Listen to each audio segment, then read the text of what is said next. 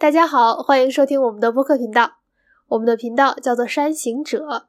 在第一期的节目里，我们将首先进行一个简单的自我介绍，然后聊聊我们创建博客的动机，以及这个播客频道将会覆盖的范围。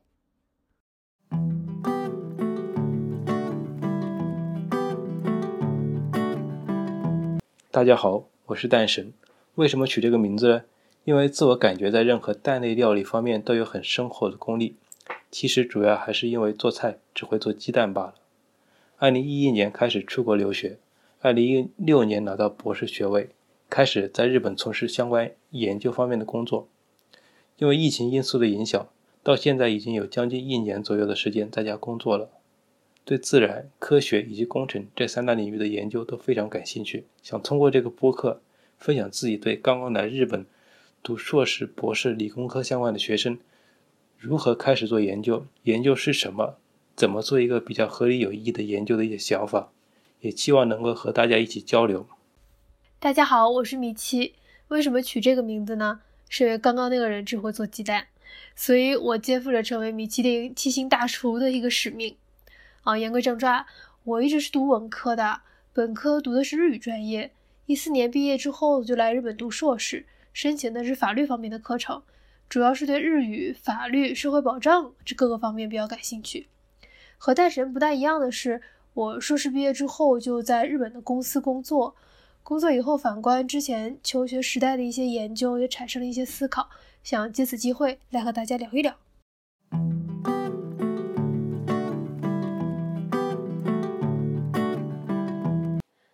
所以说到我们播客的名字叫山行者，那大神，你当时取了这个名字的时候是基于一个怎样的考虑和出发点呢？说起登山，我想大部分人应该都不会反感吧。至少在像我来说，在国内就爬过蓝月衡山、梵净山，这是我记忆中印象比较深刻的山。你有什么记忆中深刻的例子吗？我爬的山比较少，我印象比较深刻的就是在北京的时候。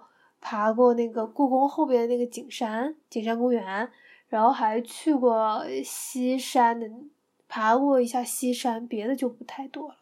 但是我们在日本确实是还爬了不少山的，日本有百大名山、两百大名山。在这些爬山之前，你一般都是先怎么办呢？就比如说，我们就预定一下去一个两天一晚的 cos，在山上住一晚。你一般是先怎么计划这个流程呢？一般可能会在一些网站上查一下具体的，呃，登山的路线啊，或者计划一下登山的时间，然后住哪里啊什么的。就这点，这个你比较专业，你一般是怎么做的？以我的经验来说，我确定一个大概时间的。登山 cos 之后，首先会在网上查去一个什么样的山，什么样的山需要大概多长时间，需要多少体力，需要什么装备，而且这个季节合不合适去，天气会是什么样子。好细致啊！大概会是这些吧，因为这些都是最基本的因素。是是是，这些感觉就是不是跟研究特别像？就比如说你刚入学博士或者硕士，然后教授给了一个课题，说你去研究一下养老保险。研究一下洪水灾害，是不是特别相似？是这个，确实还是挺相似的。就根据这个老师的出发点，或者是我们查到了登山的那个路程，我们就下一步就开始准备去了登山口了。因为跑到登山口之后，往往就发现，哎，这个登山的地方跟我们在网上查的好像有点不一样耶。这是不是你平时在研究的时候有没有遇到这种过程？就是比如说我查了很多很多的资料。发现这个地方是新的东西，这个地方研究起来很有趣，但是真的准备开始把所有东西都准备好，然后去做研究的时候，发现很迷茫。有这个特别多，但是像你说的，就是手上拿了很多资料啊，或者是查了很多资料之后，你到登山口还是觉得，嗯，似乎跟资料上不完全一样。所以有没有当时有没有想过，如果？有一个人能够一步一步带着你走，或者说有很明确的引导的话，就会方便轻松很多。对啊，确实，就平时有我们登山的时候，就可能有时候跟以前爬过这个山的人一起去爬山，就会觉得很轻松。或者是前面看到有颜色的袋子，然后给我们指路的话，那会觉得也至少放心一点。研究的话也是很相似，如果前面有前辈带着跟一起做，或者是能够找到很合适、很好的那个指导文献、参考文献的话，那也会入门起来会快很多。确实是。然后就开始进行爬山了。但是爬山的过程你有什么感受吗？我们爬了这么多次山。我觉得爬山的过程还是非常艰难的。有的时候天气不好啦，或者说自己身体状态不佳啦，爬两步就觉得哇好难啊！我为什么不回家？我为什么不在我柔软的床上继续睡觉？我觉得很难。你也是这样的感受吗？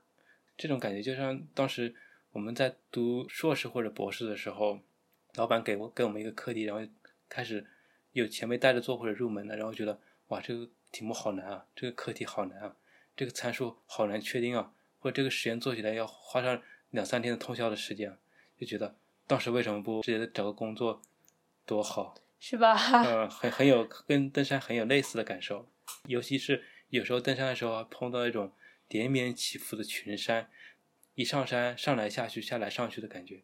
你以前在做研究的时候也遇到过相似的问题吗？是这个还挺多的，感觉自己终于理清了一个思路，走了两步发现哎断了啊，要重新来那种感觉。嗯，确实研究经常会遇到这种问题。通过大家艰苦不懈的登山，爬到了山顶之后，就会有一种一览众山小，无限风光在险峰的感觉。我一直特别享受在山尖上行走的感觉，就像做研究做出结果之后，就感觉一种对研究有贡献或者对社会有贡献，这个问题可以解决一个社会问题的样子。对，一一种自我价值的满足，跟一种社会价值的一个满足，是吧？嗯，对对对。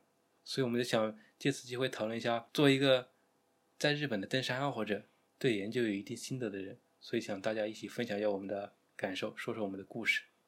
哦，是这样啊！我一开始听到“山形”两个字，我以为是日本那个地名山形县了，其实并没有什么联系，是吧？嗯，好像跟那个山行没有什么太多联系。哦，在“山行者”这三个字，我第一联想的概念是我们在学校是学过一首诗，杜牧的《山行》，还记得吗？就是那个。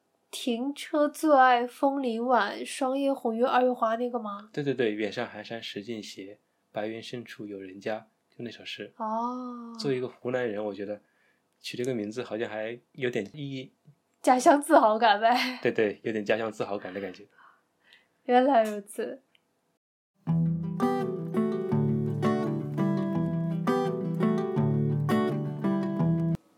好，接下来的时间我们来聊一下做这个播客的一些动机吧。首先呢，我们这个播客的定位是要做登山和研究方向的。那我们先来说一下研究方向。嗯，为什么会选择这样的一个方向呢？首先，我觉得研究这个东西是一个比较抽象的东西，不是个具体的东西，它不需要你把图片啊、视频啊摆给大家看，而且不同的研究科目肯定有不同的研究内容。所以我们打算用谈话的方式和大家讲出来，这样有利于大家思，也更方便于我们自己思考这个研究的问题。就是把一些抽象的概念化作比较具体的语言来分享给大家，是这样的感觉吧？是。但是现在有很多类型的播客，你为什么还想继续做一个播客？你觉得你这个播客的厉害的点在哪里？对，确实现在播客很多。有各种科技类啊、金融类啊、旅游类啊，谈谈音乐、谈谈电影什么之类的播客都挺多的。但是我觉得我们做的播客以研究和登山为主要方向，我觉得这是个比较新的内容。那你如何定义这个新呢？这是个很有趣的问题。每次投稿的时候，有的审稿人就会问我们，这个论文的创新点在哪里？我和很多教授也讨论过这个问题，他们都一致认为，我们认为是新的东西，很难让每个人都认为是新的东西。但是我们做研究要需要一个出发点，所以我们把这个新的内容在狭义的范围内定义为在我们自己的认识范围内认为是新的东西，就叫新的东西。原来如此，这个确实对于我来讲算是一个 新的观点。但是我还想补充一点，就是刚刚可能你还没有提到，现在很多的 AI 技术都非常的成熟，就比如说现在我们到银行去发现，呃，办公的工作人员越来越少。而取而代之的是一些很比较智能化的一些机器，但是看了很多的资料啊，就我来讲哈，看了很多资料来讲，都说科学家呀、科研人员这个工作是在未来很长一段时间里都没有办法被 AI 所取代的。这个观点你是否同意呢？很赞同这个观点，而且这确实也是一个很大的出发点，对我们做这个博客的出发点。还有，我想问一下，你刚刚在介绍的时候说自己喜欢登山，也喜欢研究，而且登山和研究有很多的相似之处。所以在做这个研究类播客的时候，也想把登山一起做起来，是不是这样的一个出发点呢？确实是这样一个出发点。我们想把登山做一个故事讲出来，其实这个还挺有挑战性的，因为一般情况下的话，登山都是拍成 vlog 或者是视频、照片什么之类的，大家会比较直观的看到这个过程。但是我们想在这里用语言描述出来，对我来说算一个挑战吧。确实，我以往看到的各种登山的 vlog 都是，呃，我们可以跟着他的视频，跟他的角度去进行云旅行，就好像登了一座山一样。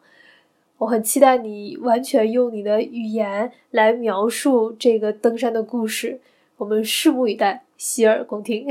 好，会加油的。